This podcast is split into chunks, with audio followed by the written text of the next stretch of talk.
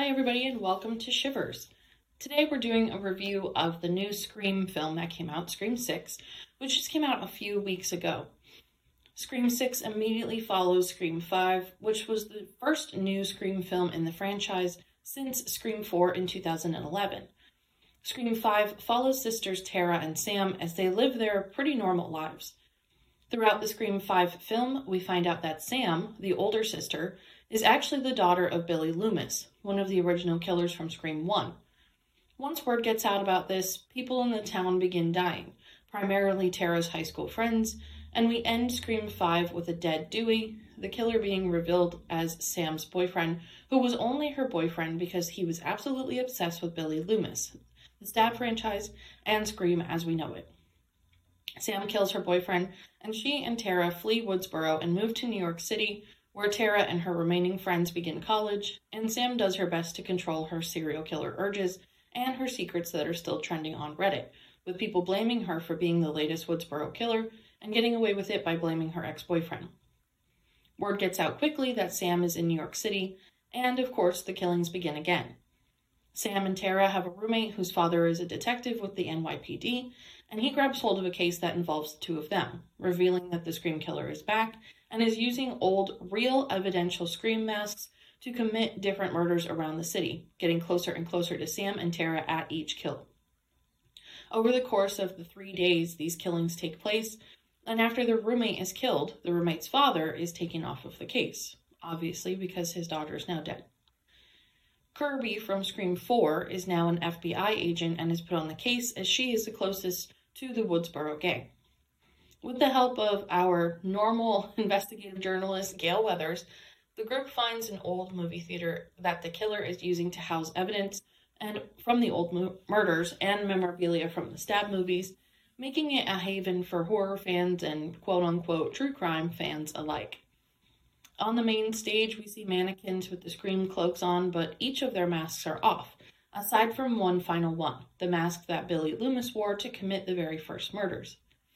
After a massive showdown in the movie theater, we find out that Sam and Tara's roommate faked her own death, and she, her father, the guy who's in the New York Police Department, and her brother have been committing these murders because they had another brother who died at the hands of Sam, her ex boyfriend from Scream 5.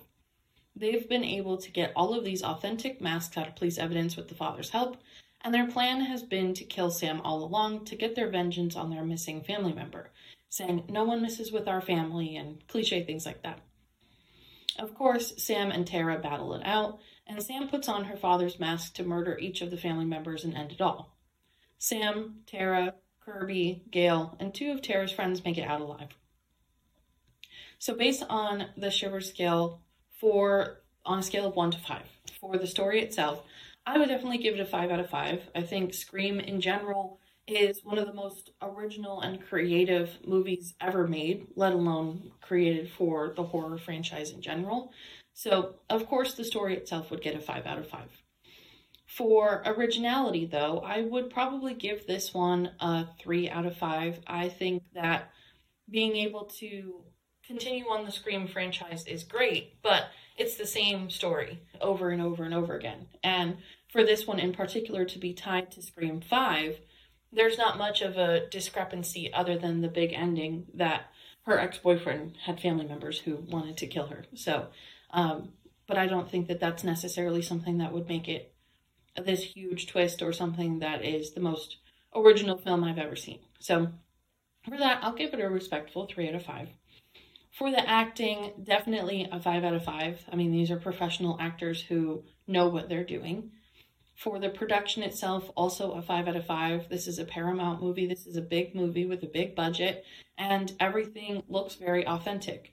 The teens are in a subway at one point, and it looks as though they're in a subway. I wouldn't know if they were on, on set or with, whether they were actually on a New York City subway.